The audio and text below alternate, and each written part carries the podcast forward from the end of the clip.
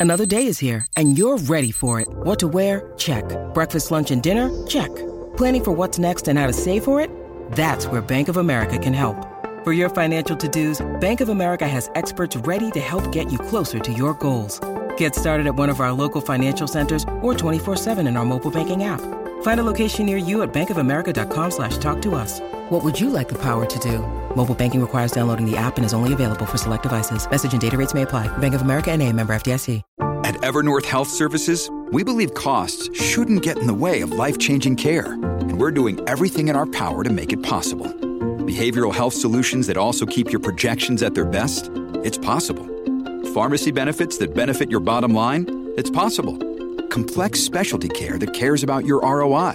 It's possible. Because we're already doing it. All while saving businesses billions. That's Wonder made possible. Learn more at evernorth.com/wonder. Aloha from Oahu this week. It's Monday, and that means it's time for another episode of Ranching Reboot. I might be on vacation, but the podcast goes on. I haven't been able to connect with anybody on the island to do a podcast with yet, but we still have a few more days here as I finalize production on this episode, which is, let's just say, a little bit different. More on that later. This episode of Land Trust, This episode of Ranching Reboot is sponsored by Land Trust. Look, I know a lot of y'all are already getting good money from deer leases and whatnot, but for those of us that aren't and would like to concessionize a few more things on the ranch or farm, Land Trust can get it listed and advertised for you. We've checked out farmers markets here, and a lot of people are asking vendors if they could go tour the farm. Guys, the public is hungry to reconnect with agriculture, so go to landtrust.com slash reboot today or click the link in the show notes to get started. That's www.landtrust.com slash reboot. Something else on my mind as I go to finish up this episode is the wildfire situation in the Texas Panhandle. As many of you know, it was just a little under eight years ago when Anderson Creek wildfire ripped through my part of the world, and I'm sure this number will get adjusted as time goes on, but the current estimate for the Smokehouse Creek fire is just over a million acres. Guys, in the coming days and weeks, there's going to be a lot of work that needs to get done. When my ranch got burned up, a lot of good hearted people came together and people coming together to help strangers is the biggest thing to help me get whole again. Hay and fencing supplies were already headed to the panhandle before the fires were out. That's just how the Rancher Navy rolls. And if you're still looking for ways to help or contribute, the thing that will help the most in the next couple of months is to donate your time.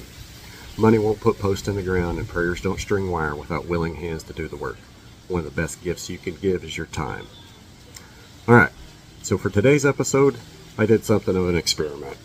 I packed up my new camera and a mic situation, just took a little trip about an hour away to the Northwest to visit a friend that I've known for several years, but never took the time to visit until now. Honestly, I can't really remember what we talked about. I left all my notes at home.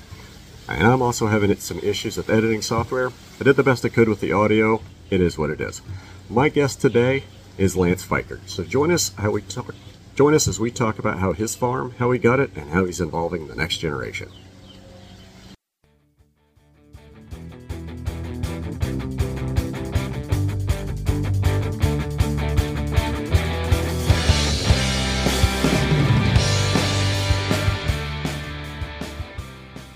And I remember, only thing I, this is the only thing I can remember, is they did a Zoom, and I think I was out on my front porch, and I can't remember if it was for No Till Plains or something. It was it was something, and you were on it, and I took a picture of like the cedars, and you're like, Lance, I see you got cedars out there, and I'm like, yeah, but, but they've been here before we, we built this house, Brian. And I understand, but there are there are block.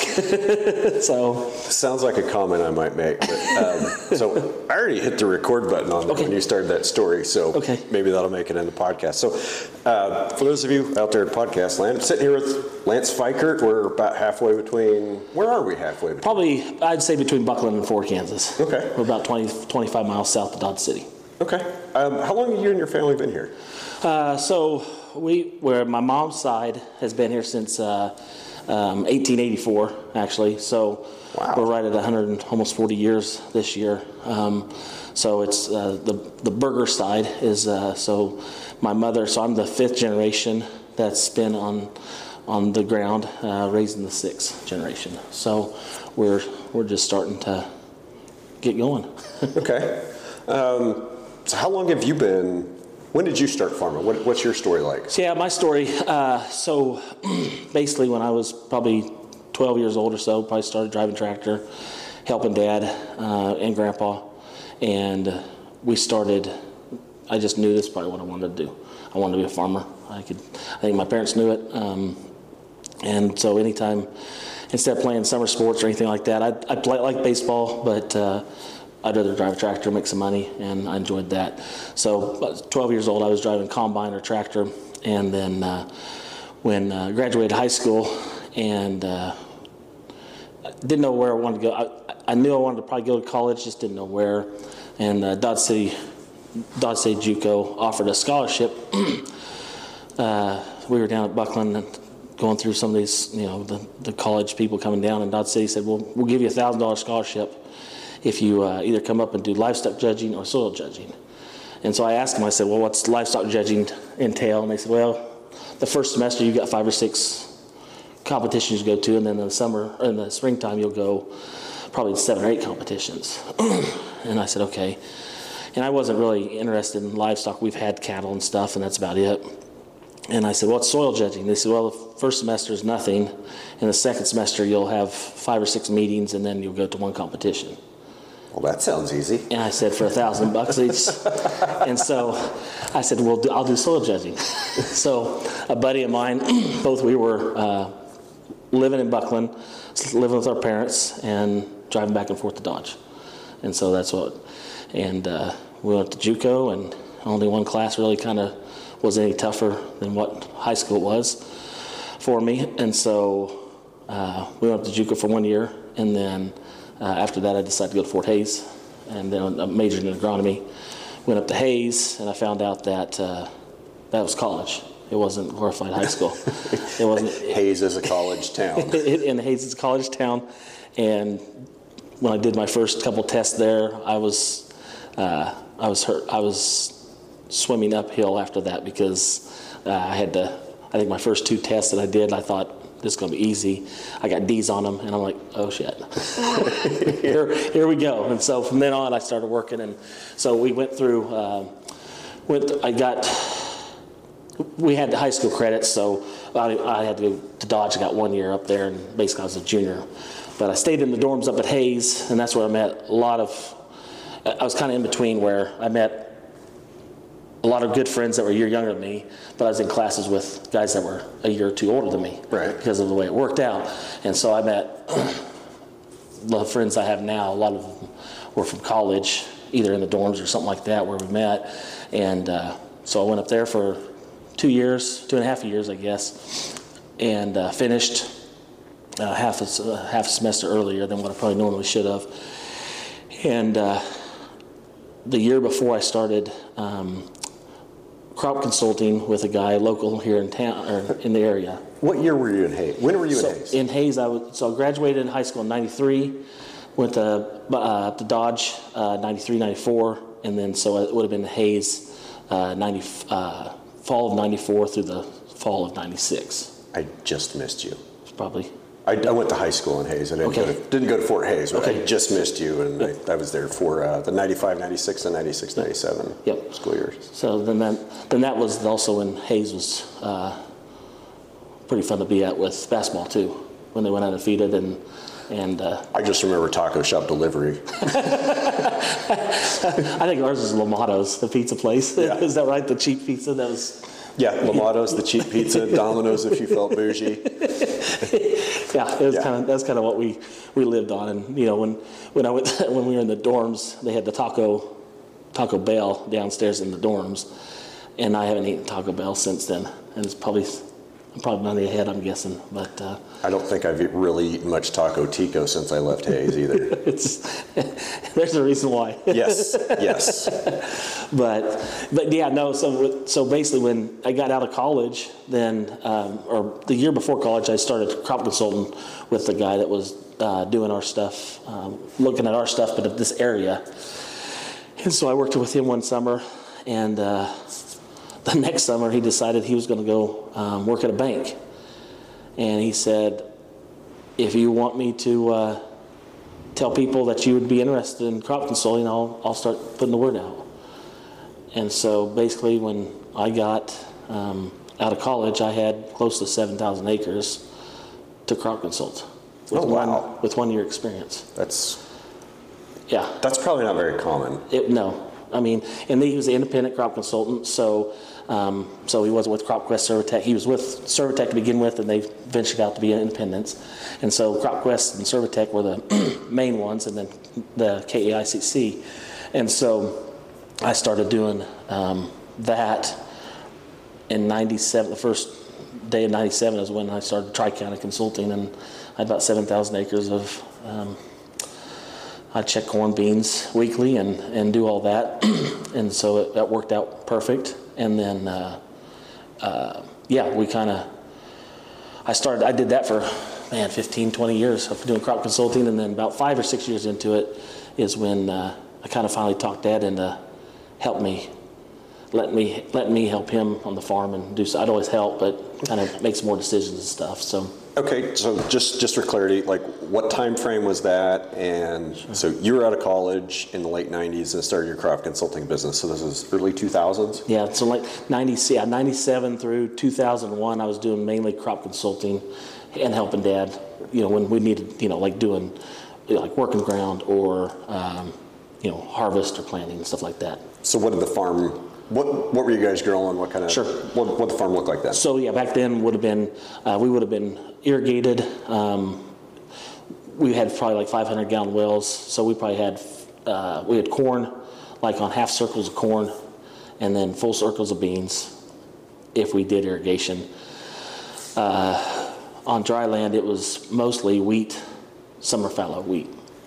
And so um, when I started helping dad out, I said, why don't we try to go third, third, and third? Go wheat, followed by Milo, then summer fallow, kind of what the normal, normal Kansas rotation is. Um, and so that would have been, you know, we started probably doing that in 2000, 2001, somewhere in that time frame. And so, yeah, I would kept I kept on doing consulting, but then doing farming as well. And so um, then about I would say we'd be about 18 years right now. So about 2004, 2005, um, my uncle from St. Francis they started doing no-till, Okay. and my grandpa, so my dad's dad, was a Why did they start doing no-till? Like did That, well, that was I think that was something my grandpa, as he started, he was read, he's a good reader. He he just would read and do things. He could do things with his hands.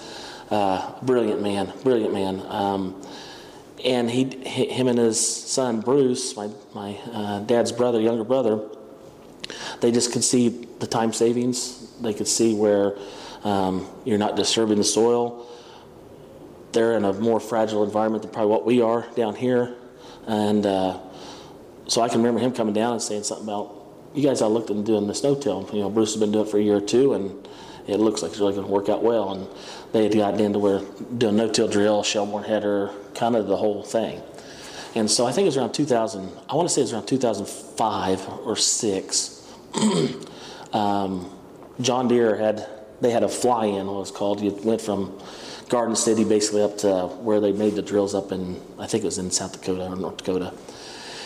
And it was a group of about 15 or 18 guys from the area. And uh, saw how the no-till drills being made and got to visit with a bunch of the guys. And there was a guy from over at Meade, uh, Darwin Ediger and his son Tyler. Um, they were on that trip, and so I, I made a good connection with them.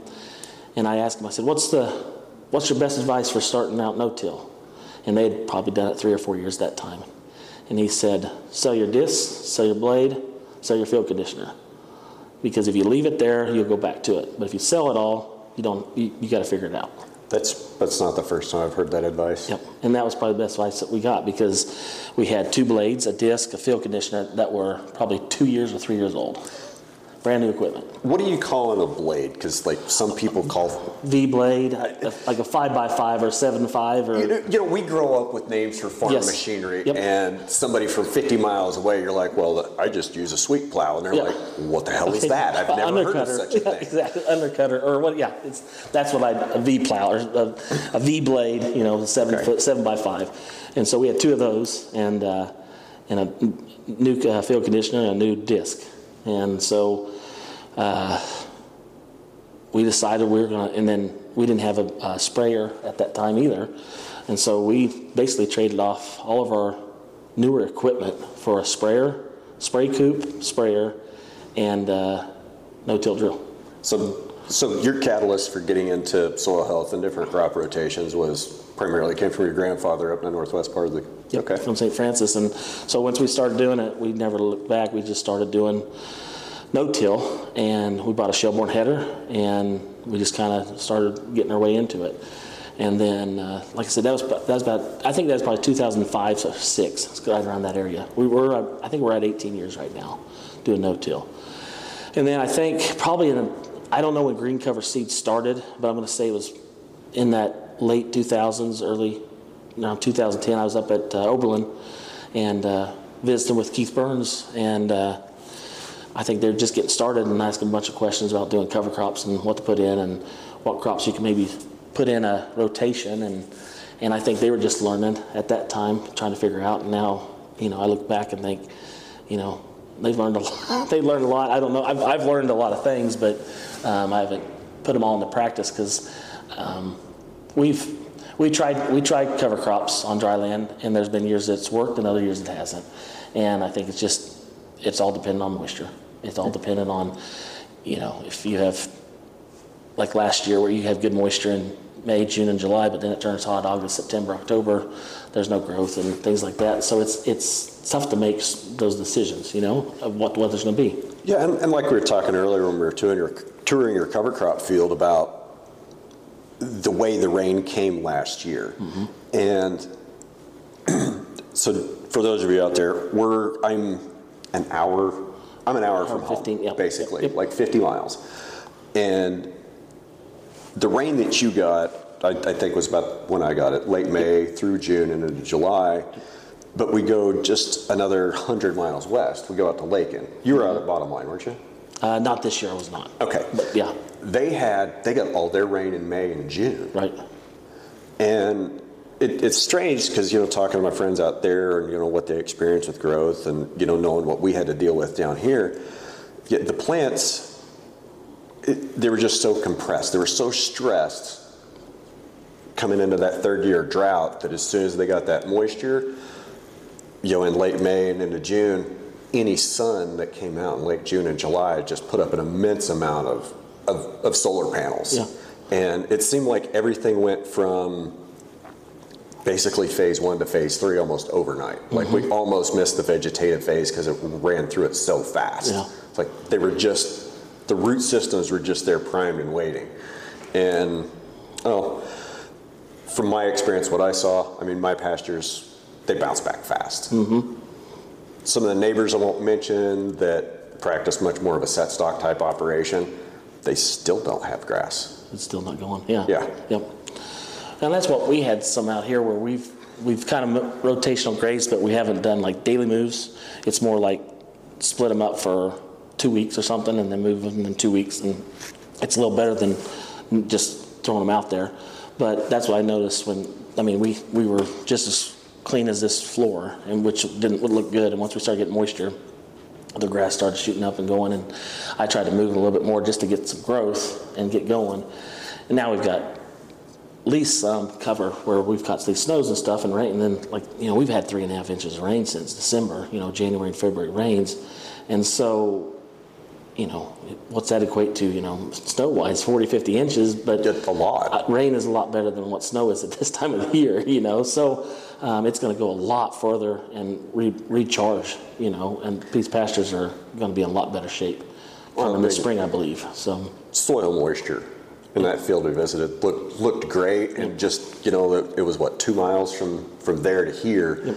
Um, just this field right down the road. Yep. That looks like it's probably a more conventional uh, wheat fallow. Mm-hmm.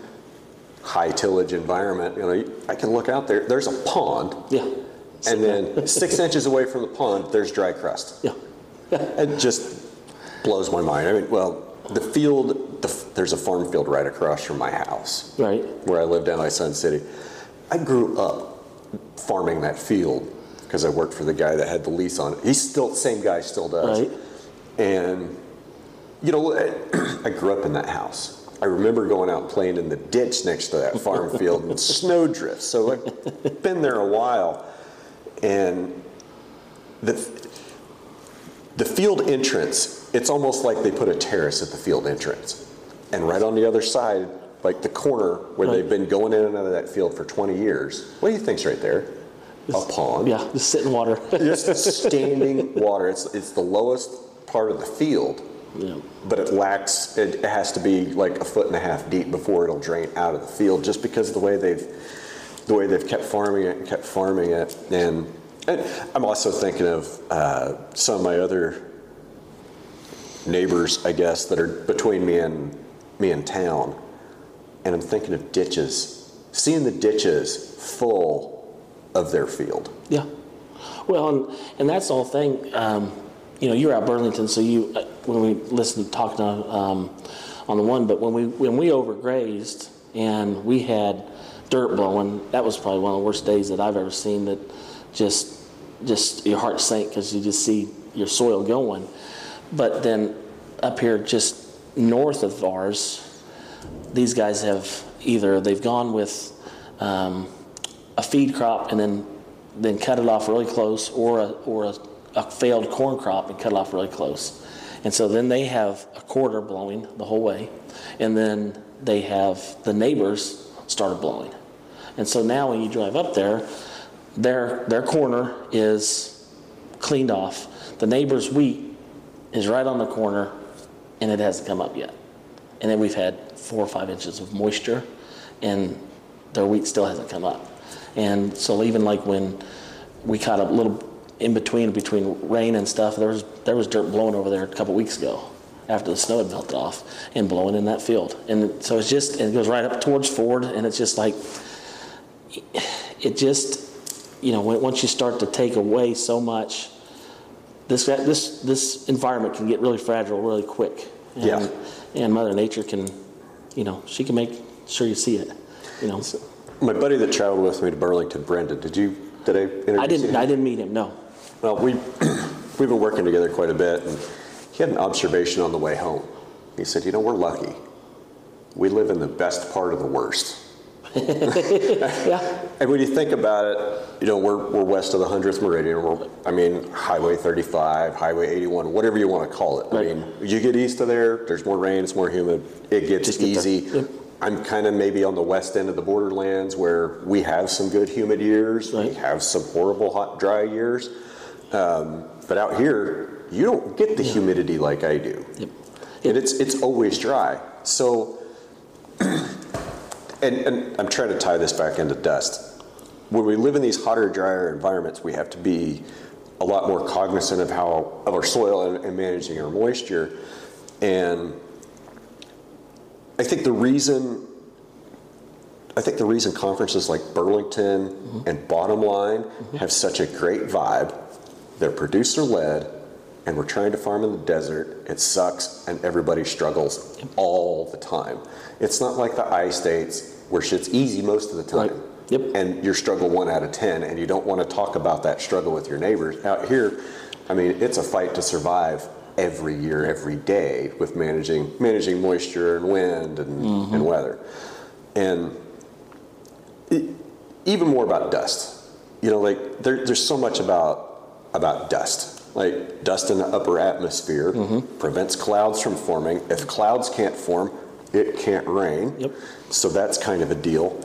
And you know, when it's dusty, it just tends to be And your soil moisture, I mean, you're, you're crusted, your soil moisture is going to be less. And- Even if you get a rainfall event, it's going to, it's not going to take it in like what it should if you had cover. and you have the wind blowing, Yep. which picks up those fine dust particles. Yep.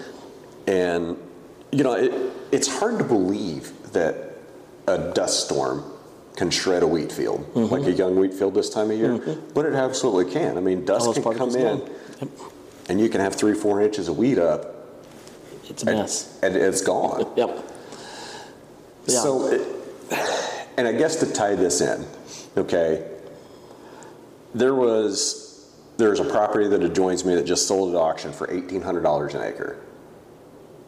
It's mostly grass with a little bit of farm ground. Okay. It's it's a four I think it's a 400 or it's a 320, and it's got Right. like 60 acres. 60 acres of farm ground, the rest of it's grass.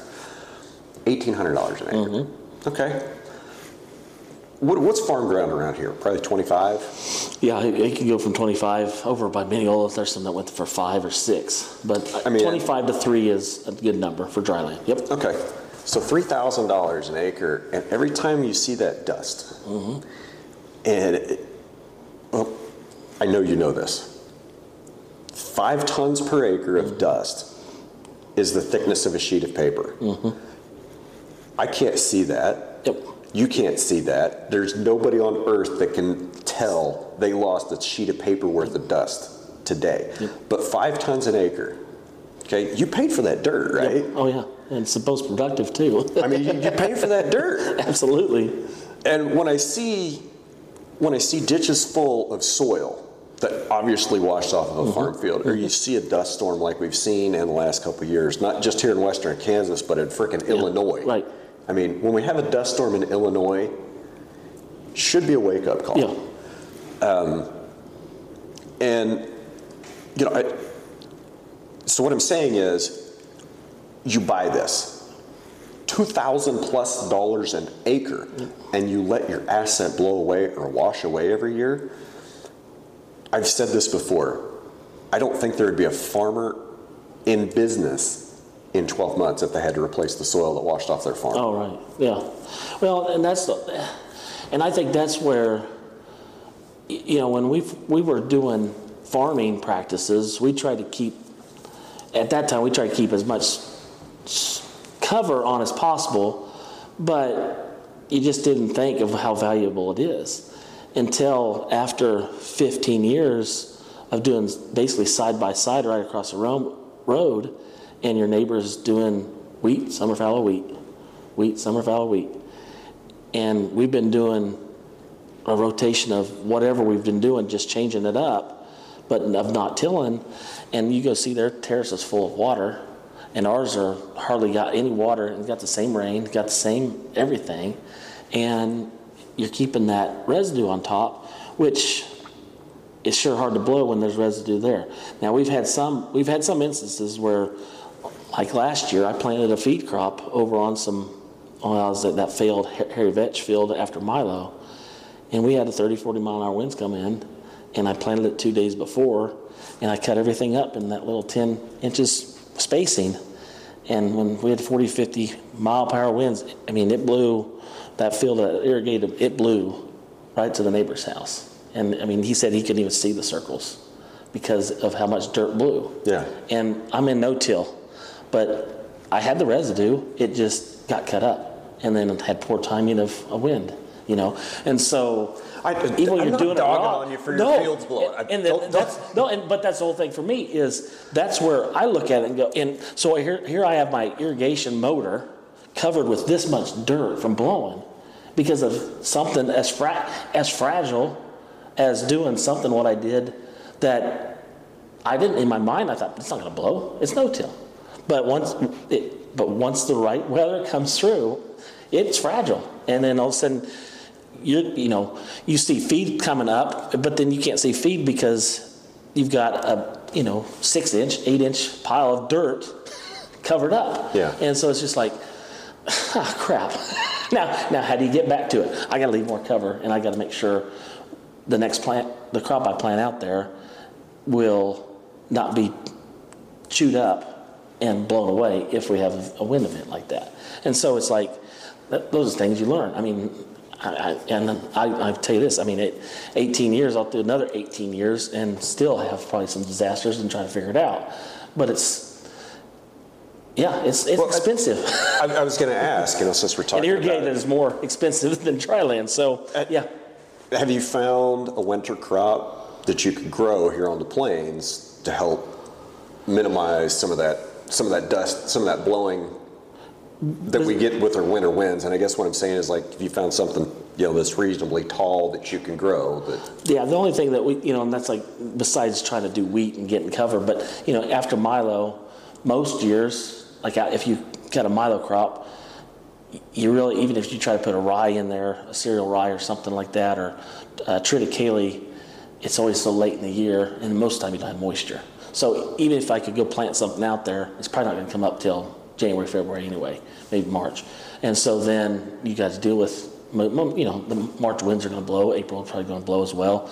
And so, but it's trying to get those crops coming up. But, you know, I think what led into mine blowing is I just had a milo crop, then I had a failed, that hairy vetch crop, which is no residue at all. And it, you know, so you've had a year and a half of breaking stuff down, and it's just a bad deal. But um, it's hard to, you know, besides trying to plant oats early and trying to, you know, get early growth with that. And, you know, if you have nice warm days like what we're going to have the next 10 days, um, that stuff's going to pop up to the ground and get going. But we've had a lot of years where we plant oats and barley, and it will take forever. You know, it's first of May before it starts coming up, and you plant it first of 10th, 10th of March.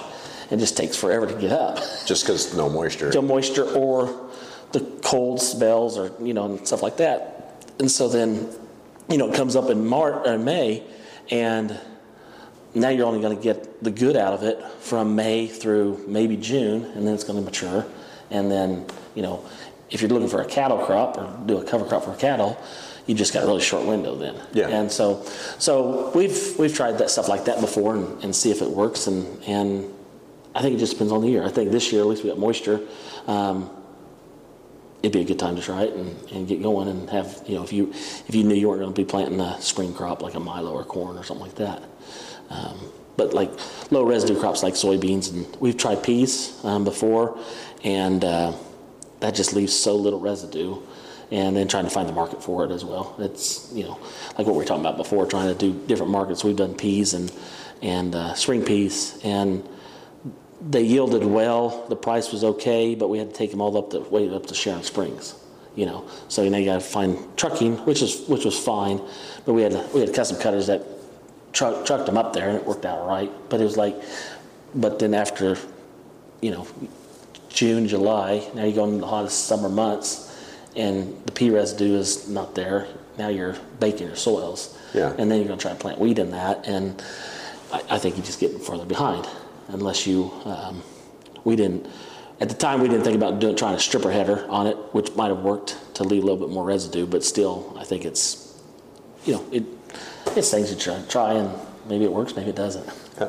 So let's, let's back up a little bit. We talked about, you know, that you guys got into cover crops roughly 20 years ago from the influence of your grandfather. So what did, like, what kind of crops were you growing? What was kind of providing the income streams for the farm then versus now? And Sure. maybe walk through some of that transition. So yeah, so like back when, probably in, you know, 15, 20 years ago, we were basically just wheat, summer fallow wheat. Um, we were irrigated corn, since we had enough water in the, um, you know, we had 500 gallon wells instead of 200 gallon wells now. So we would do irrigated corn, we'd take it up to the feed yard, um, and then we might plant back wheat after that. And then, uh, once we started getting out of corn, we would go soybeans, then we plant soybeans on irrigated, followed by wheat, and now we're now we've transitioned, you know, like on a lot of dryland dryland acres, it was either wheat, summer fallow wheat, until you know 2006 or so we started going to a third, third, and third, and then in you know about 2010 we started trying to go to where uh, where maybe we could raise an oat crop and then follow it with wheat, or a barley crop, follow it with wheat. Um, then we tried spring peas. We tried uh, millet after a wheat crop, um, trying to grow seed for millet. Um, we've done sunflowers. We've done. Uh, I tried the hairy vetch. I'm trying to think what else we've we've tried. And there's a lot of things. And then we've we've grown a lot of uh, triticale the last several years. We've drawn um, uh, for green cover. We we've grown uh, triticale for them, and that's been one of our uh, good. It, it's a totally different plant than wheat. I mean, when it's planted, you can't really tell, but once you start seeing, I think the benefits of the triticale, what it's doing um, to the soil, the roots are better, the growth is better, you get more residue. Um, you know, even when you have volunteer in the fall time, the cattle like that more than they like the wheat, you know. So And if you have volunteer triticale in your wheat and it goes to the elevator, they're not near as mad if it's got rye in it. exactly. I don't think they're gonna probably not even notice a difference. Um, I, am not for sure. Someone had asked me out Burlington, and I'd, I'd failed to tell say the second time, but you know we had left some volunteer wheat and some volunteer triticale out, and they had asked me about wheat streak mosaic and triticale, and I said, well, I think it's just in wheat. I don't think it's triticale. You know, so but we, we also all of our wheat neighbors around, we don't have any wheat, so we, we really hadn't killed our volunteer. But the volunteer this year came up about the same time the wheat came up, on the exact same days. Because we were right when it rained, that's when the volunteers started coming up, we were planting three days later, and our wheat was coming up the same time. So I didn't think we are going to have a problem, problem with, uh, with the wheat streak mosaic. But with the triticale, I'm not 100% sure. I don't, I'm sure they've got diseases and stuff like that, but uh, I don't know if it correlates with going over to wheat you know. But like I said, with when we've been working with Mark and uh, his cattle, Mark Lording and his cattle and stuff, and when he saw the volunteer triticale, some of the volunteer wheat, I think that's when he's like, yeah, we'll send some cattle up. yeah, yeah. You got Milo stocks too, but this is going to be better. You got way too much green stuff. There needs to be a cow standing yeah. And, and, and, that's what, and that's I told him. I said it's one of those things where I'd rather uh, have a cow passing it through a cow than me going out and spraying Roundup on it.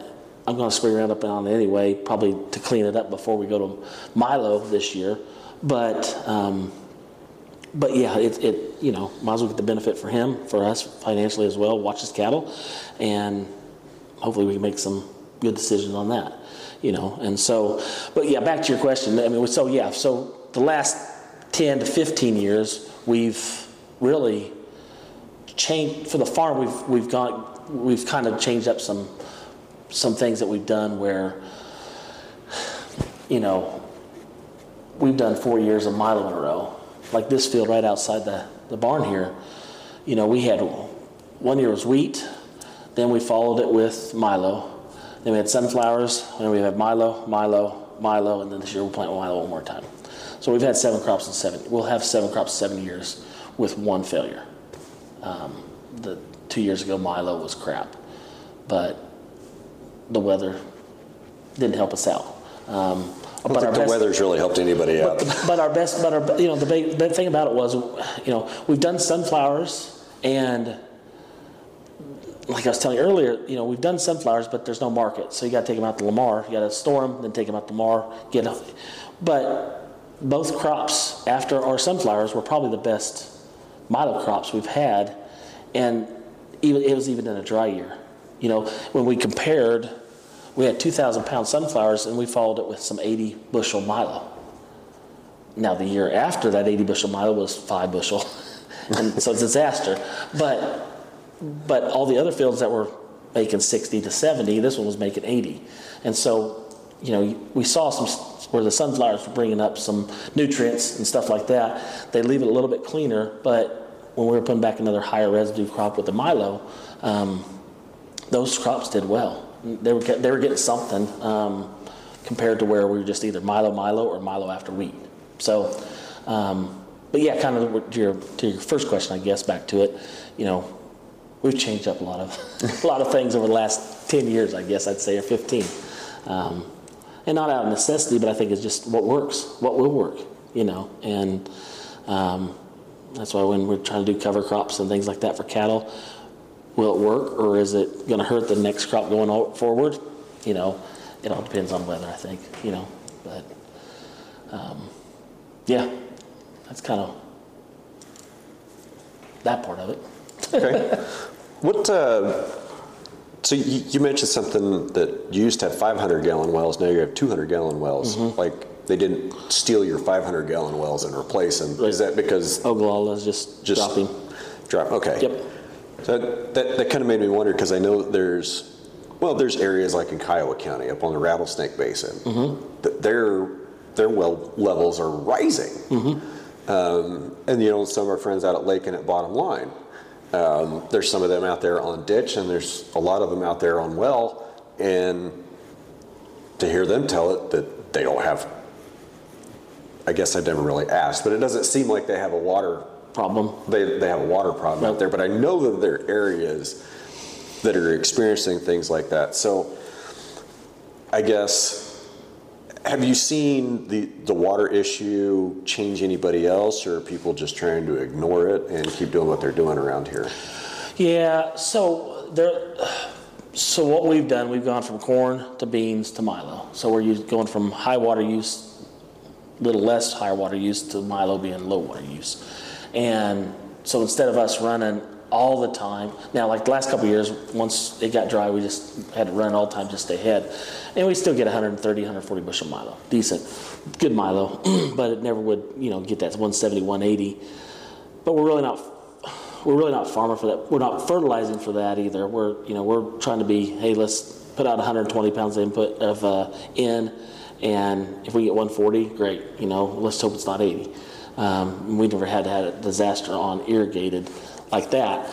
But what what I've seen with some guys is there's a lot of farmers that will they're doing either half circle corn, half circle Milo, or they're um, half circle of wheat and then a half circle of corn instead of a full circle of corn. That'd just be because they don't have. They're splitting the water up. So, Yeah. so basically, if you got a 400 gallon well, you just do a half circle. That's kind of making an 800 gallon well.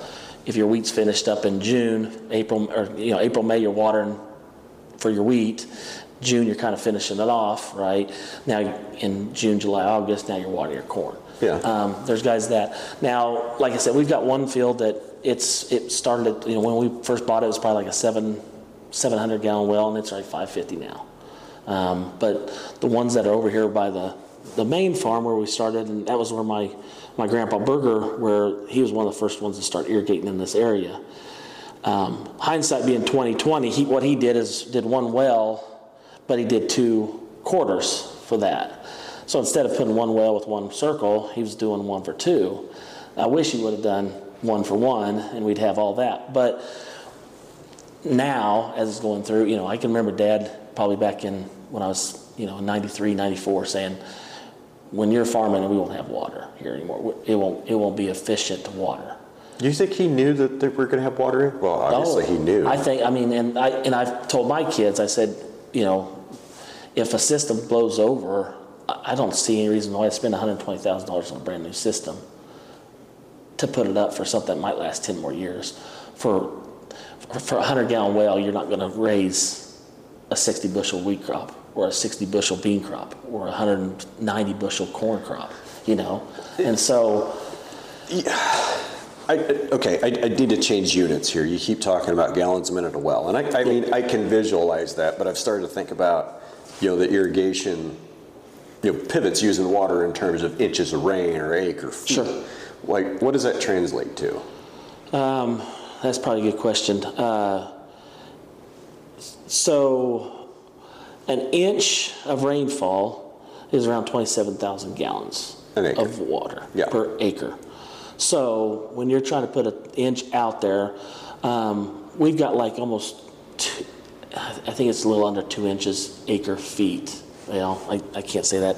I, I don't have those numbers in my head That, that's that's because fine. because well I'll just say this if we would try to put an inch of water on with a 250 gallon well it'd probably take us two weeks to get around Okay. that slow to soak it in because what we're basically doing we'll do a five or six day circle and we're getting on about half an inch to maybe 60 hundreds Okay. with a 200 gallon well and so we're, what we're doing is just trying to once we start we're just trying to walk it slow and soak it up and but we're also trying to make it quick enough that we can you know get around so we keep that top up and then if we get a rain it'll help us out we can either shut it off or just keep mm-hmm. Yeah, filling yeah, it does that make if that makes sense I, I just I wanted to know for reference because you know I've heard some other people talk about well I put an inch and a half on every day every 36 hours. I'm like, Yeah. well, that sucker's just out there slinging around. and that must be a 1200 gallon well or something that they can throw it out and that's you know and that's like some guys over at fowler you know they've got some bigger wells you know like 1100 1200 gallons you know you start thinking well that's just on one circle and that's why they're doing corn and, and they do pretty big yields but you know we're, that equals six of our i mean we could do six circles with what we're trying to do you know Yeah. and do that with milo crop and so you know if I, if I could do five circles of milo with a thousand gallons and split it up between them I'd rather do that. That'd make more money hands down. Than- than trying to put than that trying to 1,000 do gallons on yeah, I one mean, circle. Yeah. Instead of going, you know, I'd rather have 120 bushel Milo in three or four circles than 250 bushel corn on one. You know, it just ma- it makes sense. But you know, I think that's where some guys have the water, so they're going to use it, and some guys I think they they want to use it before we lose it. Yeah, And well- so that's There, there's also a different mindset when you own the dirt versus when you're renting the dirt or Mm-hmm. Absolutely. leasing or sharecropping or whatever Yep. whatever specific arrangement. It's it's disconnecting the the ownership Mm-hmm. from the actual management. Is when that disconnect happens, you start to lose sight of what's the long term vision. What's this going to be like in 20 years? What what how am I going to make a living on this in 20 years? And I feel like I feel like agronomy, modern agronomy teaches us, well, we'll just invent our way out of that. Mm-hmm. We'll just come up with, you know, the next best herbicide, we'll come up with the next best fertilizer, we'll just keep inventing better seeds. And we're not, it's an arms race with nature. yeah. And she's gonna kick our ass. They'll figure it out. she's, she's gonna kick our butt one day. I, I can still remember, you know, when I was at college and Monsanto was coming out with Roundup Ready stuff, and so when they when they came out, I mean, I had done a a year or two of doing crop consulting, and kind of heard like what Roundup's going to do, and you can use this amount, and it's going to kill every weed, and the crops are just going to come up and do everything fine. And I, I still remember doing a paper, one of our last things that we had to do when we graduated, and looking back on it, I was so, I mean, I was talking to the Monsanto guy and visiting with him, and he was telling me how, you know, it will never have any resistance. It, you know, it'll never show resistance. It'll never, and another girl in the class took the total opposite view and said, in five years, there'll be resistance. I I was going to say, I mean, you can't stand up there and tell me it's not going to have resistance. I know how biology works. Yep, and, and so and so I was so when I was doing mine, and then she came up like four people after me, and I was so pissed off because she doesn't know the same information that I know. But where was I getting my information from? Monsanto. You know, Monsanto, who's doing Roundup, and so um, you know, in the end, you know, now 20 years later, 25 years later, you look at where we're at with weeds. You know, Roundup is basically just a good grass killer now. It's nothing that's going to be uh, something that you rely on that you know you're going to get a tough weed like a pigweed, a kochia, something like that. And so, but it's how much has changed over that time. You know, We're the same, we're roughly the same age. You're a couple years older than I am. I seem to remember back in the 90s that there was a flare up about Roundup and people using Roundup. And something about like changing the formulation. And then they started seeing, then you start seeing Roundup at Home Depot Right. for people to put on their lawns. right?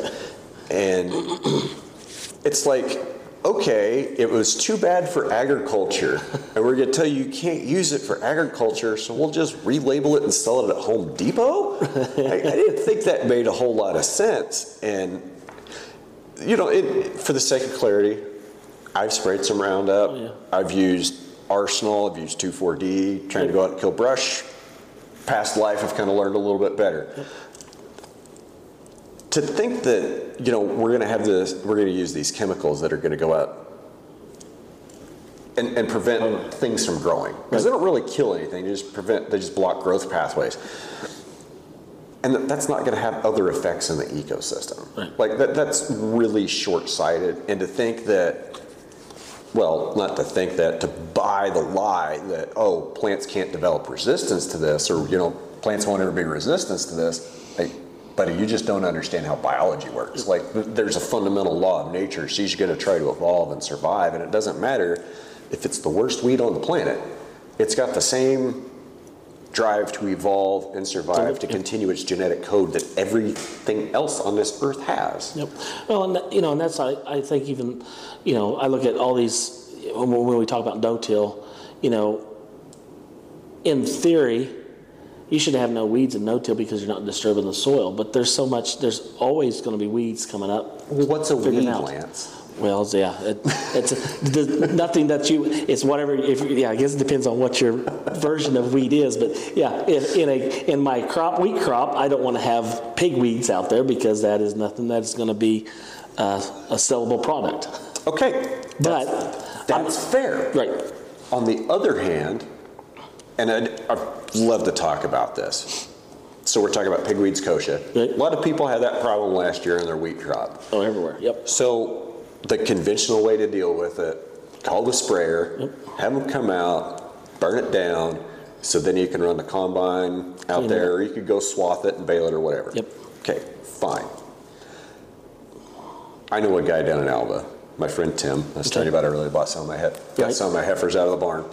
He uh, he works at the co-op down there in Alva, and there were a couple wheat fields that he got heard about that the spray plane couldn't get to. So he told the guys like, "I'll just come. I'll, can I have it? I'll just buy it from you as it stands." And the mm-hmm. guy was like, "Yeah, sure, fine, whatever. It's full of pigweeds, kochia, and crabgrass. I don't care." so Tim called the chopper, the silage crew, and he came out and he hmm. chopped all this failed wheat that insurance had adjusted to like 20 or 25, Right. Full of crabgrass, pigweed, and kochia. Set the silage choppers after it. The chopper man hated it because it was just gummed up the whole machine. He put it in the bunk, sent it off for a test. Came back at 13.5%. Yep. And he's got less than $50 a ton, in, it. like around $50 a ton in it. Yep. So So what's a weed? Right. Well, exactly. And so, yeah, and I think that's that's the main thought is trying to figure out how to combat it, but also, you know, be to make something good out of it as well. You know, and and and if you've got cattle, you can use a different source of, you know, if you if you're just a straight farmer that doesn't have cattle, that doesn't that's just a grain crop, you know, you're going to want to try to clean everything up, keep it clean, get the best yield, you know. And, you know, that, and that's the other thing, you know, leads into the point that, you know, when we were at Burlington talking, you know, we had a field that we didn't put any, any fertilizer on because we thought, you know, before the rain started coming, um, we just thought it's going to make maybe three to five bushel. It was going to be crap. Well, then we got some rains and the wheat started looking a little bit better and getting better. And we decided it's a little bit too late to put fertilizer on. Let's just let it go. And so as the as the wheat was progressing and getting closer to harvest, I could see down below some weeds that were coming up. But all the neighbors around, all their weeds were up almost to where it was going to be heading out, or close to mm-hmm. where it's head. And so they're all spraying. And they're, they're spraying. And so they're killing back the weeds, and ours just stayed there. And that was when probably I first started thinking, okay, that's a nitrogen issue. I've got some weeds out there, but they're they're not utilizing. The weed is utilizing it, but they aren't. It's not over fertilized. Right. So then all of a sudden, they're going to start growing and use that fertilizer than what the wheat, wheat will. And so as good those guys started, you know, they started trying to uh, spray. Well, then, you know, someone also told them, hey, there's probably going to be some fungus out there. So, you know, on your wheat, you better go ahead and spray that as well. You know, our wheat was clean; it didn't have any problems or anything like that. And so, um, those are little things I learned this last year. And like I'd, I'd said before, a couple other people, it's it's one of those things where we've got a really good potential for wheat this year. We've talked rest, we put fertilizer out. In hindsight, I should have left probably a 20 or 40 acre patch and just said, nope, I'm not going to put anything out there. Just as a control? Let's just see what happens. Let's just see. Does that make 30 bushel, 40 bushel, 50 bushel? What's the weed pressure? What's the fungicide? What's what's that all going to be like? When you're fertilizing and you're putting stuff out, you don't think of that until two weeks later and going, ah, shoot, we should have should have left the control out there. You know? You want to go down a rabbit trail on fungus and fungicide? We can. I feel like we've sprayed so much fungicide in the world for so long that we've eradicated almost all of the good fungi and mycorrhizae. I, I wouldn't. I mean, I think that's probably where, and that's why our soils are needing it. Because we have, uh, and that leads into the bacterial fungal ratio. Right. Have you done, you've done a lot of those soil tests, haven't you? I've done some. I haven't done many with like Regen Ag or, or Haney's. Um, we do typical soil tests. This year I'm going to do some more after going to listen to Lance and listen to try to do some of these other ones. Um, That'd be our friend Lance Lance Gunderson. Gunderson, yes, yep. And so when he was at No-Till on the Plains and sitting there listening to him and going, I, I've got to get, I've got to get in doing that to figure out of what, looking at the, because as a crop consultant, a trained crop consultant, that's all I did was soil test. Right. Right. And so I look at a Servi-Tech soil sample or from Ward Laboratories, and I see it has 12 parts per million of phos.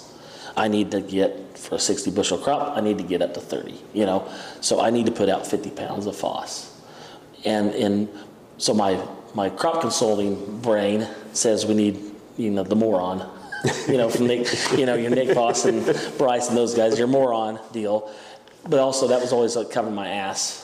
Yeah. Also because as a crop consultant, I'm going to have a job. If I tell a guy put out 100 pounds, they only needs 100 pounds of fertilizer of nitrogen and they have a 140 bushel crop, but they're looking for a 250 bushel crop. Well, they're going to want to put out 250 pounds because that's just what you do. You put 250 out to get 250 bushels. You put more on, you get more off. Absolutely, and and so so, and I think that's where you. So for me, I guess where these Haney tests are looking at so much more different a way of looking at that, and and and we we did some tests maybe seven or eight years ago on one field, and I left a 40 acre patch where it said just to put out 50 pounds of nitrogen. And so we put out 60, and it made like 80, I think it made 80, 85. And then where we put the 100 pounds on, just did a conventional, uh, the Milo made 110. Well, it was right at 110, yeah. So it's almost a 25 bushel difference in yield. But Is that just the wind? I think it's just the wind, yeah. it must be it's so- really ripping out there. I didn't think it was supposed to be wind. I thought it was supposed to be seven miles mile today, but whatever. But uh, so you know, in my farmer brain, I lost 25 bushels an acre at let's just say four dollars from Milo. So that's hundred dollars an acre that I've lost that I could have put out 25, 20 pounds, twenty dollars more. So did I lose 80 dollars or did I? Could I have set myself up for later to keep on things working, let the system work? Yeah. You know, instead of keep on putting. And so you start, you know, you always second guess yourself until you start seeing other people doing the system, changing it, and believing it. You know. So I guess what I want to ask now is, is sometimes is it hard to turn off your crop consultant part of your brain with wanting to do inputs rather than just trusting that your biology is doing what it's supposed to do without? Yep. And where, and you know, the worst, not the worst thing, but where my brother and I farm together, and so in my mind, where you're trying to do inputs and stuff like that, and you say, let's only put out 60 pounds instead of 100 pounds, is it going to work? All right. And so then if a crop only makes 60 instead of 100 bushel, you got 40 bushels there to play with, and there's $100 an acre. If you do that on 1,000 acres, you know, that's pretty good. Then split that by two. Right. And then, then you got, you're going, oh crap, we just, you know, for both families now, we're, we're swimming, you know, trying to figure out, trying to survive and go from next. And, but then also, but is it where also five years from now, where you've cut your inputs by 30, 40, 50%, and the system's working, it's just getting through It- a It's couple years of, of what ifs. getting through years two, three, and maybe year four. Yep. I, it seems like the first year when somebody makes a big jump from high input conventional towards more regenerative, low input, no till systems, first year's great. Second year, not so much. Third year, the learning curve gets pretty steep. And the fourth year is when things start getting better. Yep. You just got to get over that second and third year. As long as that first year went well, the second and third year believing that what you're doing is right. And, and I think a lot of guys quit Yeah. when that vertic, when the learning curve starts to approach vertical in the third year. And then also, if the weather doesn't play a factor in it, Yeah. because you can always just say, well, y- you know, we didn't get enough rain, or we didn't get, but It's easy to Still- blame the rain. It is. It's it's It's very it's easy. so easy to blame climate on any failure we Yep. have.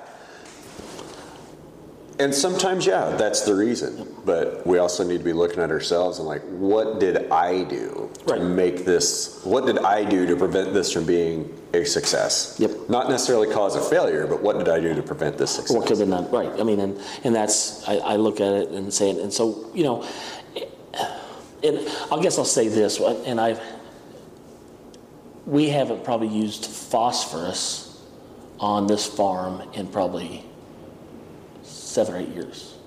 Okay. When we were at a no-till on the plains, we were probably listening to Christine Jones, I'm guessing, and she said, you know, if you have, if you've been putting on phosphorus for the last 10 years, 20 years, you probably have enough for the next 50 years. You know, if you've kind of kept up. And that's what we, you know, whatever the soil test said, this is what we need to do, this is what we need to do, this is what we need to do, that's what we do it. And so I'd look at some of our soil tests and we see it going down on the conventional side. Um, but there are times when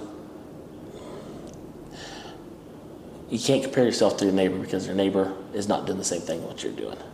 And even if they are, Yep. the neighbor has some subtle difference in their operation or financial structure or relationship with ownership that you can't see Yep. that makes everything totally different. Well, and and if they're putting out, let's just say 40 pounds of phos and uh, 80 pounds of nitrogen, and they get 60 bushel and I get 55, and I say, how'd your wheat do? And they say five bushel better. Now, in my mind, is was because how much inputs did you put in, or was it could I got the 60 if I would have put out 10 or 20 pounds of phos? You always wonder, don't you? Right. Or should I put out a little bit of sulfur or a little bit of zinc? If I just put a little bit more out there, just just just not much, but a little bit more, or do I believe the system's taking care of me, and go from there? And so that that has been one thing that I don't think I've really talked about is just you know where we haven't done phosphorus, and I'll guarantee if I go take a soil sample, it'll show we're low on everything. But when I look at crops, and I haven't done it, like I listen to Nick, and as much you know, he does all this, all the testing and stuff like that. I haven't done enough soil or uh, tissue sampling throughout the year to figure out, okay, what do we have?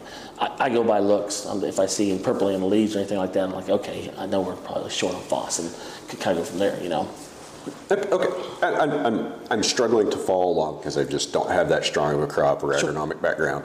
Um, And there, just before you, just before you kind of finish this, I was, kind of had a little red light flashing like, okay, well, you know, he's got education, crop consulting. You know what plants look like, you know what they should look like.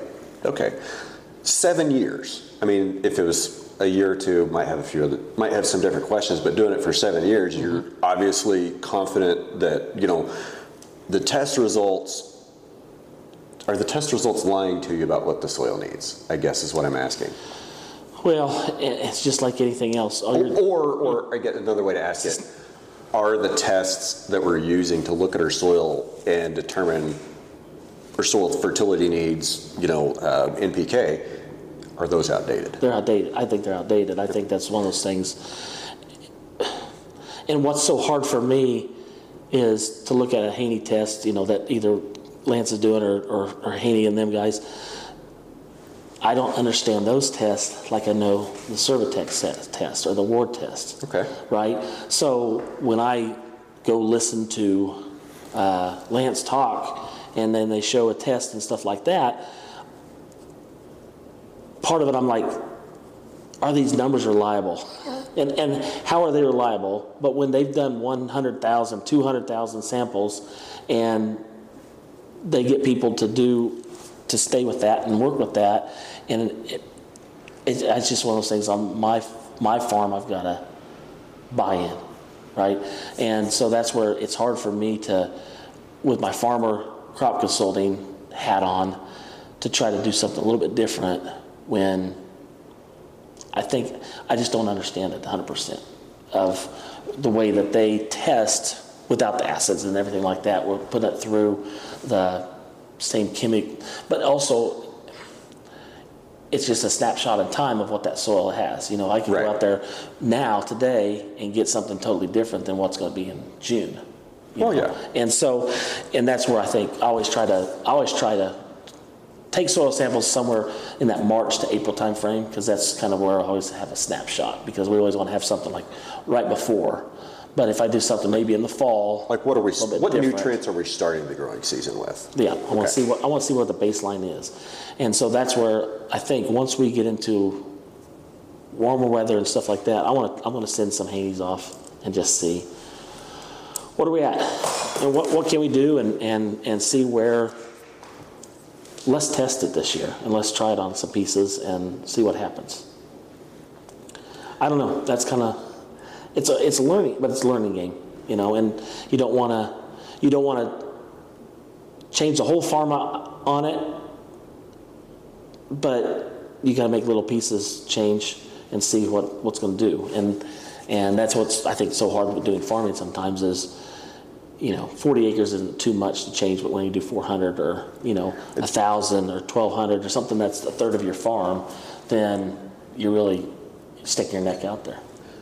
Scale, finding a scale that you can experiment on that's big enough to give you worthwhile information, small enough that it doesn't, it's not too much of a labor and resource suck, small enough that if it completely fails, won't hurt your bottom line. Right. But then again, it's also got to be large enough to be relevant. Yep. And you know, finding finding something in there, and you know, maybe we'll get into this here in a little bit, but just you know, just a little bit. We've toured around and seen some of the other other enterprises you and your family have going on here. Um, I think it's you know, it's it's really cool. Like Yeah. you know. The quail operation downstairs, that seems like it's it's going real well. It seems like the rabbit operation is maybe still in startup phase, and that doesn't work.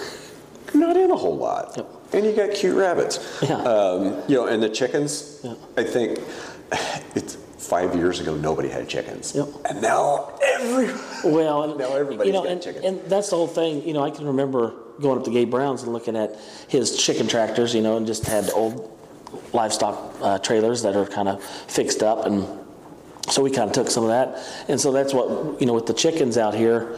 Um, you know, we. You know, you look on Nex-Tech or try to find something old, and, and people are like, oh, it's a brand new floor. It's like, ah, I don't, I don't want to use that. I don't wanna want a brand new the- floor. I, I don't want a floor. You know, I, I'm going to take the floor out. like, give me something old and rusted out with tires Tire- that barely are on there, no lights. I I'm just gotta get it home. I just gotta get it home during the day and, and hope the cop doesn't stop me in Pratt, you know. But uh, it's one of those things where um, what we've noticed, uh, you know, we had these three trailers out here um, over there at that cover crop when it was growing and stuff, and so you know they were out there in the cover crop. The stuff's you know six seven foot tall, and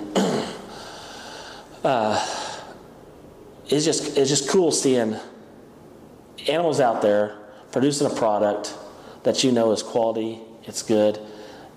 You're going to sell it to a consumer that you know it's clean, it's it's it's it's, it's good for them, and but I also look at it as it's good responsibility for the kids as well when Yeah. they're doing it because I've got the two the my oldest son and oldest daughter that, that are doing the chickens, chickens and quail and stuff. Um, they work really good as a team together. Um, Levi, the older one, he'll he does a lot of the chores, but Lara has to do the cleaning, the packaging, the selling. You know, she does The process, the hard part. the- the- the- you know, you can look. Yeah, exactly. I mean, it's one of those things. It's labor intensive, or not so much labor, but the work behind it to take them up to sell and do stuff like that. So uh, I think they both they, they're enjoying the little bit of break that the chickens are off right now. They're not laying anything. They're laying a few, but not much. But I think once we get back into March, we'll start feeding them uh, a little bit more protein, get them going, and then we'll move these trailers up a little bit, let them eat where the Milo's at and stuff like that. I can see where they are probably almost 100 yards away from where home's at. I mean, Levi said he got a text from a friend the other day. He's like, "Hey, you guys' chickens are out." No, they're not. and Levi's like, "No, that's where they're supposed to be." he's like, he's like, you know, I, I think people under, don't understand. That's what we're doing. You know, if they don't come by this road, they don't really see what's going on. But um, Yeah, you know, my chickens are out. They're outside. That's where they're supposed to be. they're not to supposed be. to be just in containment, you know, and, and let them let them be chickens, you know. And and I, I'm I'm really shocked. I mean, there are so many people that are like, well, what do you do with them at night? I was like, you shut the doors. so they just come back and they roost. I'm like, yeah, Yeah. that's kind of what they've done for ever. That's what chickens do. so, and I think people are like, you got to gather them, you got to put them in and it's like, no, this is probably one of the. I mean, but we did have some. Uh, we did have some issues with, I think, some coyotes. So we have we have a protecting fence around, but if they get out of that fence, they're game for coyotes or uh, chicken hawks. And there was one day we went over there with like 330 birds, I think. And uh, one day we were just counting, and we were down like 310. And that's what I told Levi. I said, either we need to bring them back a little closer to home, or we need to do a little quality control because we weren't sure if it's it's it's coyotes or it was chicken hawks or what it was. But uh, but yeah, it, it's one of those things that you're going to lose some, and, and it's going to be what it is. But you know, they're producing. You know, and when it's cool to go out to chicken nest nest box and see 250, 300 eggs, and they're pretty clean, and they come out and they can wash them and put them in. You know, have two or three refrigerators full of of uh, eggs, and I mean, like when they took off this price this last year, you know, we I think we were like four dollars a dozen, and you can find them cheaper for 250 three bucks. You can find them a lot cheaper at Walmart or Dillon's, but Well, it's it- not the same product. Exactly. And, we got to always keep on saying that's that's what we always got to keep on saying is it's not the same product. I mean, these are they're, they're fed pro. The protein is peas, which we go out and try to find. So that's non-GMO, and we're trying to find stuff that's that's you know pretty. You know, it's not organic, but it's what we can do with it. Good. And so it's one of those things. It's we're not going to try to sell for seven or eight dollars like what Jacob does. Jacob goes and gets everything that's organic, and and they they do it on grass, and they do it, and they do a good job. And if you probably compared ours to theirs, you'll probably see a difference. But I think one of those things where, um, but you also get what you pay for. It's, still light years better than what you're going to get at the grocery store coming out of the commodity system. And and I think that's where sometimes, and we've got some really good customers that, like in Bucklin, they didn't blink an eye when it was four dollars. They just kept on buying, kept on buying. And then when we, once we started to go to Dodge, I thought we'd probably, you know, you'd you'd need a little bit more help, or they'd probably say, well, you can get them 350 at Dillon's, and get them at Dillon's. No one ever say anything. No one say. And then once we started selling the quail eggs and duck eggs, you know, it's always fun that other people are like, well, what else do you have? Yeah. You know, what else? Well, we've got some sheep, we've got some goat, we've got cattle, we've got beef, you know. And so all of a sudden they're like, okay, so what do you do with the beef? You know, and so now all of a sudden you open up Dodge City to where, you know, there's people going to ask you all the time about what what do you got next? you know, so it's it's always it's good to expand. I've wondered what it would be like to try to sell beef in Dodge City. I think it depends on the person, but we've sold halves, we've sold full beefs, and um, I'll, I'll say this: uh, when I when I do it, it's grass fed. Like when they, we might, you know, they'd be out in Milo stocks or something like. So they're going to get some grain. Some that they're never going to. I'm never going to say they're not. They've never had grain. Right. But I try to grass finish them. But I, I sell it where I don't. I probably sell undersell it, but I'm still early enough in. The, I don't shouldn't say early enough in the game. I know what the finished product's going to be like with what I've got right now. But when we first did it, you know, everybody's like, "Oh, that grass fed sucks. It's terrible." Don't eat like eating shoe leather. Oh, it's terrible. You, you got to use a knife. You got, you know. I can still remember doctor over at Minneola. He bought a, a full, and uh, he called me up and he said, "Lance, that's the best steak I've ever had. I cut it with a fork." And I said, "Okay, so it's good." He's like, "Yeah, it's good. Keep doing whatever you're doing." And so I've never had anybody say it's terrible. I've, I, you know, we obviously eat a bunch, and I, I'm not, you know, yeah, maybe it's not as good as a corn fed. Maybe it doesn't have the marbling like what it is, but you know, this last year, um, uh, we took some over to Fowler, and we've done that for a couple years. And this last one we took over, he goes, "What did you do different with this one? Did you give it some grain?" I said, "No." He's like, well, this one here. He said, I had. Pull, he goes, I was cutting up roast. He goes, I just had to take it out and show my wife. It's like how good this is. And he goes, it looked like something that was finished in the feed yard. He goes, so whatever you did, just keep doing it. I said, well, I know what I did. I had grass this year. We Yeah. got rain in April or May, June, and July. Well, we finished it in October. And you processed in October? Yeah. So he got three good months of green, where the last three years we Yeah. were feeding f- bales just to get them up to weight. You know, Yeah. so you're not, you know, but like he said, I, I told him, I said, yeah, if I if I got green anywhere, I'll I'll put them out there, and I know how to finish now. But and that, like I said, sold to a guy in Dodge. He bought a half side, and you know, As part of my destocking program through last year, when I was looking at drought, I had a pen of culls, and it's like, okay, well, I'll just call and get some dates. Mm-hmm. So I got like three, four dates, and July 15th. Yeah, I really wish I would have been able to. Well, you get them in May. I mean, and I didn't. perfect. It's like, God, I wish I would have been able to wait like another 30 or 45 days for them to gain more. Yeah, I mean, and that's what I, you know, I, we, the one that finished off the best, he was probably only like maybe 1,150 pounds, 1,100 pounds. He's just a little bit smaller than what I, I just didn't feel comfortable. He was supposed to go in in April or May, I can't remember. It was before the rains.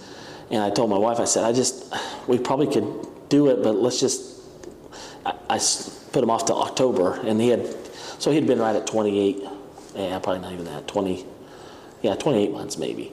But the, all of a sudden you just watch him eat that grass and it was just like, you could just watch him get bigger. And just, it was like, and then when he told me about that, and I, I we had another half side, and that's what I told my, I told Heidi. I said, "We're keeping the other half. If he's saying it's this good, we're keeping this half." so you buy another freezer, so you got another freezer full of meat, and uh, you just make sure you're Yeah, you're stocked up. So we don't. We, we've been through this 2020 shit where. and you can't, and that, that's what we were so lucky back when, uh, in 2020, uh, we had like six or seven of them that we finished. And I can still remember calling up when we used Dodge. And uh, I called up in like February and I said, What's your dates? Because I, you know, of getting started right on this COVID shit. And I said, What's your dates? And he said, Oh, we've got some in April and May, but they're kind of getting filled up. And I said, Well, let's do it. Let's go ahead and do it in May, May and April, May, whenever. And then I think I called back.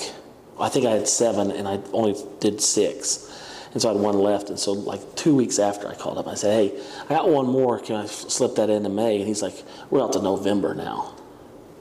And then, like two weeks later, they were out to like December or uh, January, February of the next year. And I was just like, "Oh crap!" so now you're calling Meade or Fowler, or you know, trying to find for that one other one. Because I mean, what do you do? But yeah, that was that was. I was glad we we just hit the time, the right timing on that deal. But uh, now you just try to figure out, you know, how good local. It's nice to have local butchers that you trust, or you need to learn how to trust and and can finish it. But also if they know what they're doing, also. having that relationship with your butcher is is key. And you know, everybody you talk to that's been in the meat business for more than about 35 seconds, they've got a story about a butcher that cheated them or stole meat or didn't give them back animal or whatever. And Yep. th- there, there has to be a tremendous amount of trust because the guy up front's going to tell you one thing, but it's the guys out back. And if if they're sloppy and not keeping track, yeah, I could see animals getting mixed up. I could see oh, parcels getting mixed up, but I. Let's just say I don't do that job. I'm not in that business because those are headaches I don't ever want to have to worry about. Yeah, and I, I, I'll just say we've got stories. I could tell stories, but um, we've kind of figured that if they have a freezer full of meat out front, whose meat is that? Because uh, it, I'll just I'll leave it at that. I'll But leave I, it at that. okay, and, You know- and that's a you know what I'm fair point. You know, but I haven't been. I've used um, I've used Kiowa, Mm-hmm. I've used Meade, and I've been through a couple others. But Kiowa, well, I've used Medicine Lodge too, the new one we got down there, which is great. Is it? Yeah. Yeah. Okay. And you go down to Kiowa, and you know they have a whole meat market. Yep. I mean, across the alley from the packing plant. Right. You know, and that's also where you go pick up your stuff. Well, Ricky, the guy that runs that plant in Kiowa, he's been down there for over 20 years. Yep. And you know, we know that he goes he goes to the sale barn and he buys Yes. stuff Yep. and hauls it to his plant and knocks it off for his customers for his for his brand and his labels. Okay, that's fine. The kids down there at Meade, Mm-hmm. you know, they've got plenty of stuff in their meat cases. Mm-hmm. And, and you know, even at Medicine Lodge, there's stuff in their meat cases. And I wouldn't, I'm not going to say that I've had the feeling that any mine's ever going to end up there, but I'm also not raising 1,600 pound corn finished steers Right. that are going to grade prime. Right.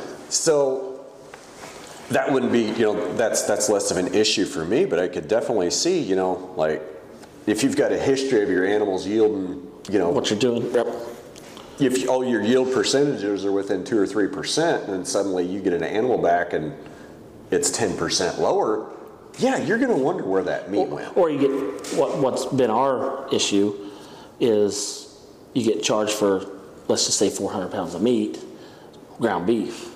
Well, when you start putting it in the freezer and it's in two pound packages and you only come home with 360 pounds, but you got charged for 400, where's that 40 pounds at? Yeah, And so, so then you call them up and ask them, and then it's like, well, that was what was in your deal. And so, w- was it then? Now, do you go back to each package, and is it 2.1 pounds, or is it two pounds? Is it actually two? You know, they have a little fluctuation. Yeah. But is there 40 pounds worth of fluctuation? exactly. So you know that's where it's, that's where the trust comes in, and and I, like I said, it's one of those things. I don't want to burn bridges, but it's it's one of those things that you just you know, and that's what I told the uh, butcher over at Fowler when he said he took that roast and said, "Look at this," and I said, "Well, how did it taste?" "Oh no, we didn't eat it. We didn't eat it." I said, "I'm, I'm just giving you a hard time." I said, "I'd like to know if it was good. It was, let me know." He was like, "No, we wouldn't. We don't even do that." he goes, so it's just kind of funny the way he said it, but I just kind of gave him a hard time on that. But that, you know, it's one of those things that, um, yeah, we've used we've used Meade, we've used Dodge, we've used uh, uh, Burkhardt up at Kinsley, and you know some of the best advice, like you said, guys in back. When we took some sheep up there, or some uh, yeah, some sheep last year, and uh, the one guy he goes like, "How old are these?" And I said, "Oh, they're about just about a year old." He goes, "They'll probably do okay." But uh, he said, next time bring them in when they're 10, 10 months old. He said, that'll be your best. He said, yeah, they're going to be smaller, but he said, that'll be your best meat you'll ever have. And and so I, I've, you know, was that from the cutters in the back? that's the guy that, that, Not the guy up front. not the guy up front, but I'm, as I was talking to him, he just said, well, we, we have sheep. And he goes, that's what we do is 10 to, 10 to 11 months. That's a sweet spot. He said, eight months, they're a little bit too early. 12 months, 14 months, they start to get a little bit, a little tougher. And these were like at 12. They tasted fine. They were like uh, Katahdin and uh, St. Croix mix. It, you know, they were hair sheep. They're good tasting. But I thought, I've got some that are a couple months away that I, it's like, well, I'm gonna need to call them up again and, and let's try 10 months. I just want to see what the difference. Is. But you know, that's the worst. And, well, but also my son Levi likes to hunt, and he's processed several deer by by himself before, and he's like, I can do that. And Sheep's just a little deer. It, that's what he said, and so so we kind of kicked around that idea. Well, let's just keep it for him. Let's let him. Let's let him do it. We're not selling it to anybody. We're going to keep it for ourselves. What's the difference between sheep and deer? I don't. Besides me feeding them all the time, or you know, watching them all the time, I've got a relationship with those sheep. Right. he doesn't. kind of like it with the deer. So he can. I'll let him do it. Then once it gets cleaned up a little bit, I can start cutting around and do, I, I do that part. It's the, the killing part. I don't. Uh, I'll let Levi take care of that. So let's uh, let's kind of change tracks here, and let's. How did your how did you get interested in soil health, and and where and when did your hmm. soil health journey start? Hmm. So I never liked school. I did I didn't when when I went to college, when I went to high school, it was a means to an end. Just I guess to get that paper. I don't know. Just to graduate, just to get out of there. And so when I did crop consulting to go to Hays to get an agronomy degree, crop science degree, that's what I had to do because I think I needed to have that piece of paper. I guess. No one has ever asked me where my degree's from when I was doing crop consulting. No one asked me. No one cares. They just care you have one. I don't even know if they cared I had one. honestly, I because I, I, I honestly think I would rather, I honestly I would rather have a kid that's worked three summers with a crop consultant that knows what he's doing, that has worked on my farm. I wouldn't care if he's going to college or not. I think it's just like going to a trade school or going to the Navy or doing something. You're doing a profession that is no one's going to ever ask you about what that paper is doing. I've never, like I, said, I don't even know where that paper's at. So I look at it when, like, if my son goes to a trade school and stuff like that, he's learning what he wants to do. And I think guys that are out in the field for five months out of the summer and they do a good job and they're learning, I think they're so much more ahead than book learning. I mean, I, I, I understand the part of reading and understanding what a weed is and everything like that and how to identify things, but you still got to go out and do the work and understand what you're doing. And so uh, this all leads up to, I think when we first first started doing no-till, um, there were, you know, you had no-till on the plains. Um, a college friend of mine was the president, I think, for CCTA, Scott Ravenkamp. Okay. He was so so. I have a connection to St. Francis because where my grandparents were at, my uncle, and so I started going up there, and with Scott's connection, you know, I didn't know any of these guys, who they were, what they're doing, anything like that. Once we started doing no-till, I just went up there. And I'd go over to no-till on the plains, do do no-till on the plains, and go up to Burlington. Then, uh, then at first I started thinking, yeah, no-till on the plains. At that time was geared more towards eastern Kansas, Right. Eastern, you know, the I states, Missouri, all that stuff, more moisture. Um, Burlington, it just had a different vibe, like you said. I mean, it, it's just guys. Sucks to farm in western. Kansas and eastern Colorado. It is. You could just relate, and and then I, I would stay up at my grandmother's house and drive down to Burlington, go down there, listen, come back, and you know. But I make connections up there and stuff like that, and so you know, and saying this about learning, I can go to these meetings and sit and listen to a guy and learn and write down things and figure out what can we change on operation to make this work or do like that. And that to me is no different than what schooling is. You're just it's just a different form. I mean, it's a different form of classroom learning. I, I mean, I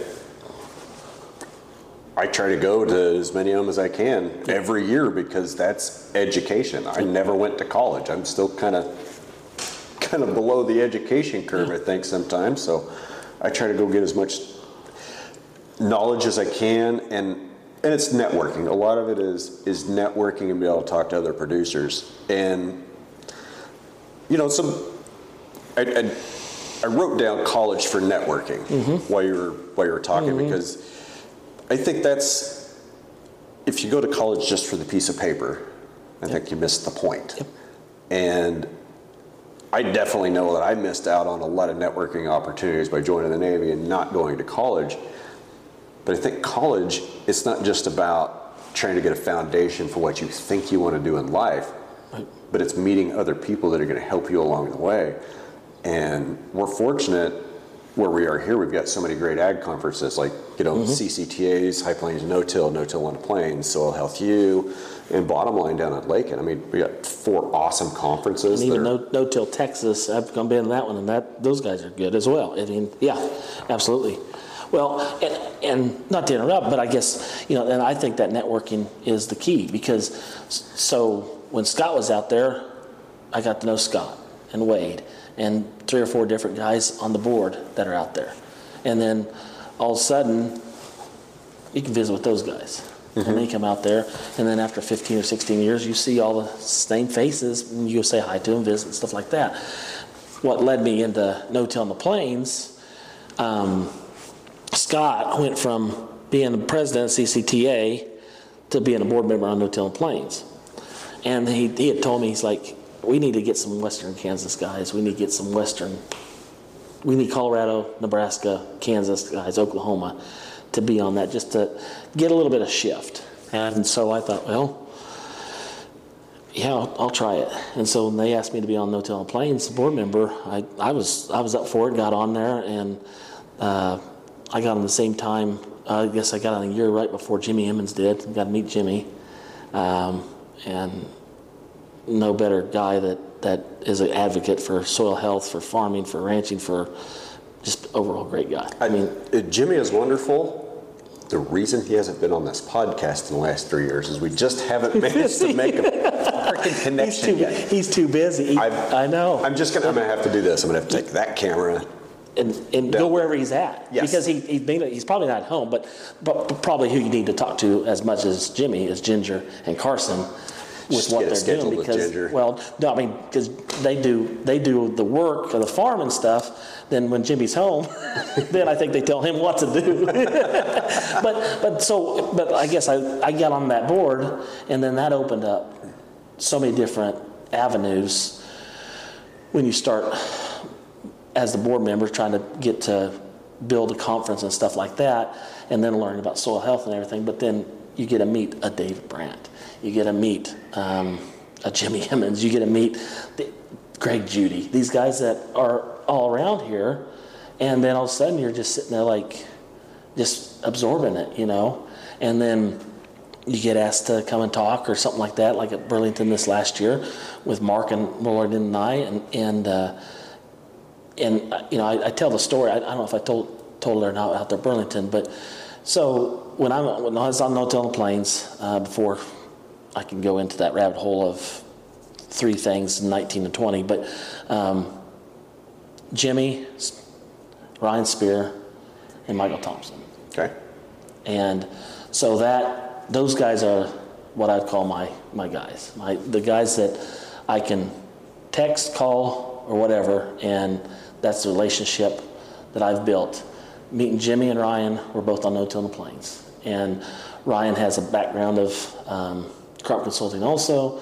Him and I just got along. He was No the Plains board uh, board member for. Uh, he still is last. This I think is last year, but he's been on there for God, for 10 to 15 years.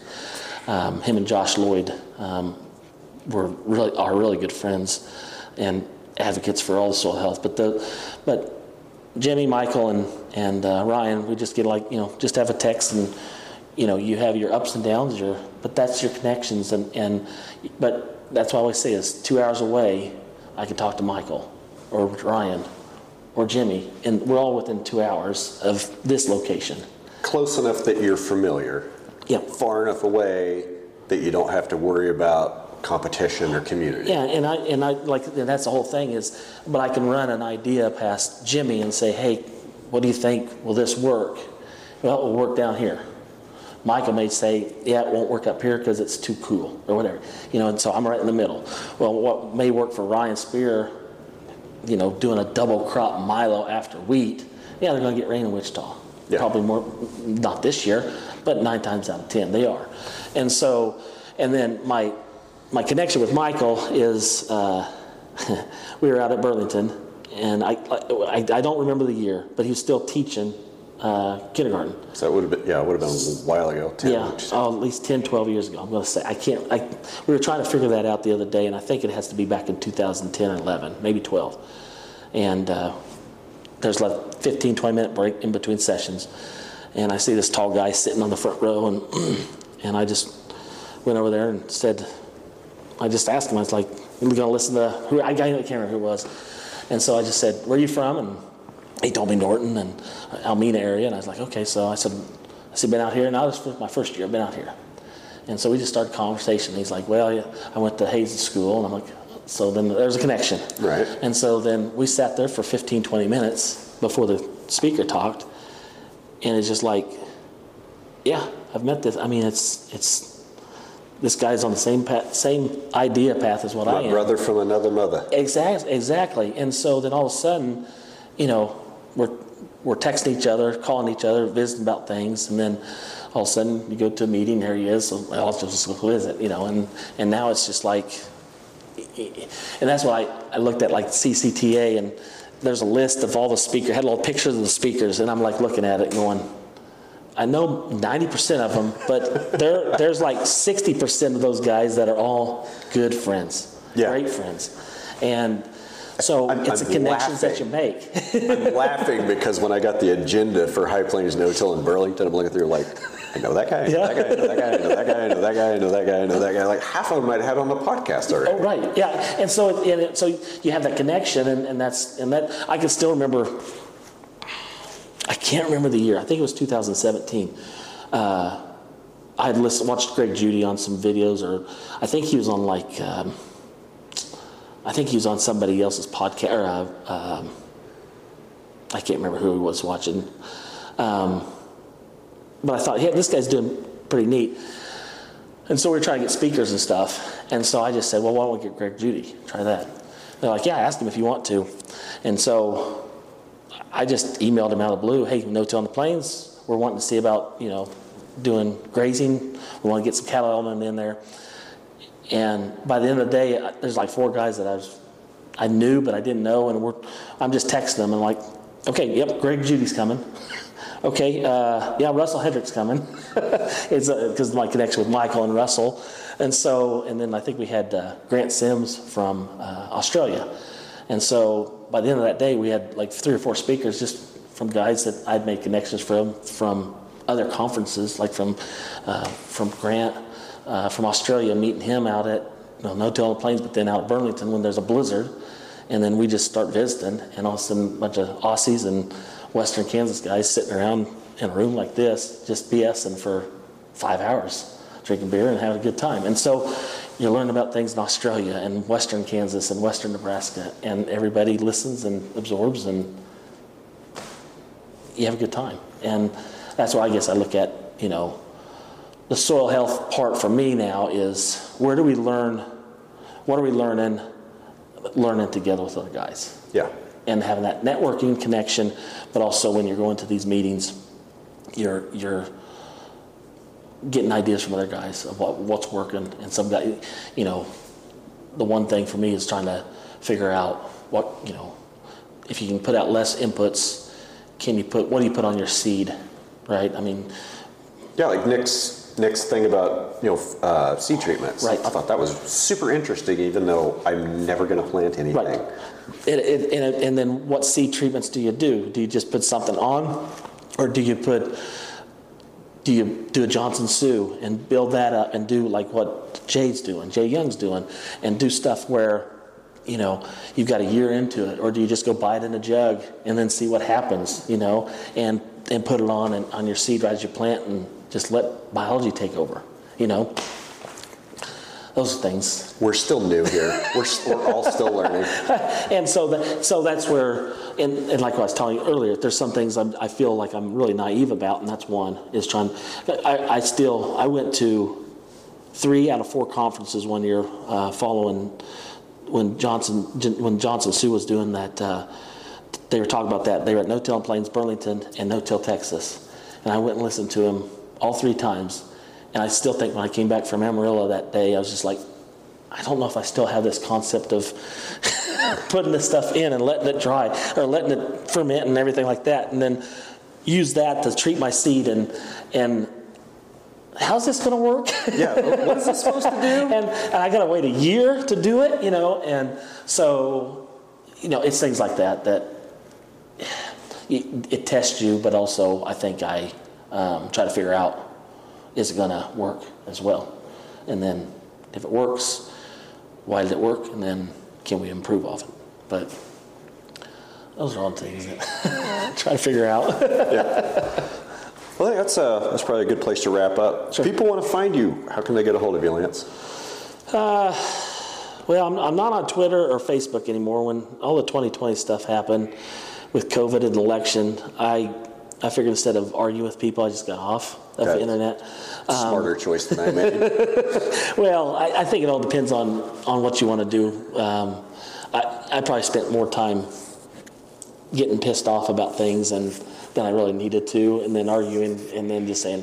What I think the main thing was with COVID when I started arguing with fellow, with friends that I looked up to, and I didn't see it the same way as what they did on COVID. I thought, I, I still want to be friends. I'm not going to argue. I don't want to lose this relationship. I still want to be, we can agree to disagree. I've never unfriended somebody over what they said on social media, but I might have put somebody on mute for 30 days. So to find, to find me, I, I mean, my, my wife's on Facebook. Uh, my kids, kids have a, uh, on Facebook, they have Whirlwind Farms. Um, that's where they sell some of their product. Um, my daughter, she's this last year, she sold a bunch of repurposed like feed bags and stuff like that. So she's got stuff on there. You said whirl? Whirlwind, Okay. yep, Whirlwind Farms, and uh, so yeah, and then um, yeah, my it's not uh, it's not too hard to find me around. I think if I mean just Go to High Plains No-Till or No-Till on the Plains. well, I think if you went to yeah, because I'm not since I'm not on either one of those boards now, or I'm not on No Till on the Plains board anymore, but um, but uh, my my email address, if you want that, is just Lance Lance Feikert at yahoo.com. Great. And so, yeah, that's that's probably easy. I think that's how you, I think, found me, or Uh, I don't know. I think emailed me, or however it was, or you probably Yeah, had it. So yeah, so it's pretty, pretty easy. But I mean, it's yeah, I appreciate the I appreciate it, and All right. hopefully it'll be a That'll be a good episode. That was a lot of fun. also. Appreciate it. You betcha, man. Thank you. Oh,